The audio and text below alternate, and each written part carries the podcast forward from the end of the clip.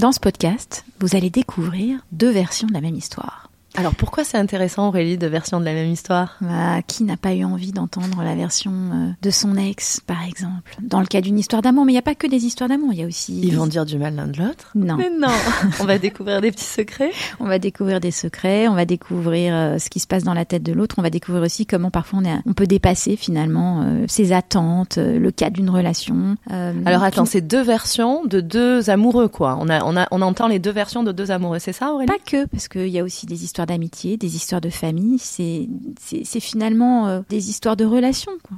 D'accord. Et c'est vrai que non seulement on découvre des petits secrets qui ne se sont jamais dit, mais ce qu'on voit souvent, c'est l'évolution de la relation parce que c'est des personnes qui se connaissent depuis longtemps. Des fois même après une rupture, la relation ne s'arrête pas. Et donc c'est aussi toute la beauté en fait de, l'évolution des relations. Ouais, et comme on est amené à, changer d'avis parfois, euh, les relations prennent des formes différentes dans le temps euh, et elles se réinventent. Toujours, euh, finalement, je trouve que ce qui est très beau dans, dans tous ces entretiens qu'on a menés, c'est de voir que le, bah, par amour, on peut accepter, comprendre, évoluer. Ce sera donc tous les jeudis, un épisode tous les jeudis, Oui, donc euh, il faudra attendre une semaine pour avoir la version de l'autre personne. et le podcast sera disponible sur toutes les plateformes sur lesquelles vous avez l'habitude d'écouter vos podcasts.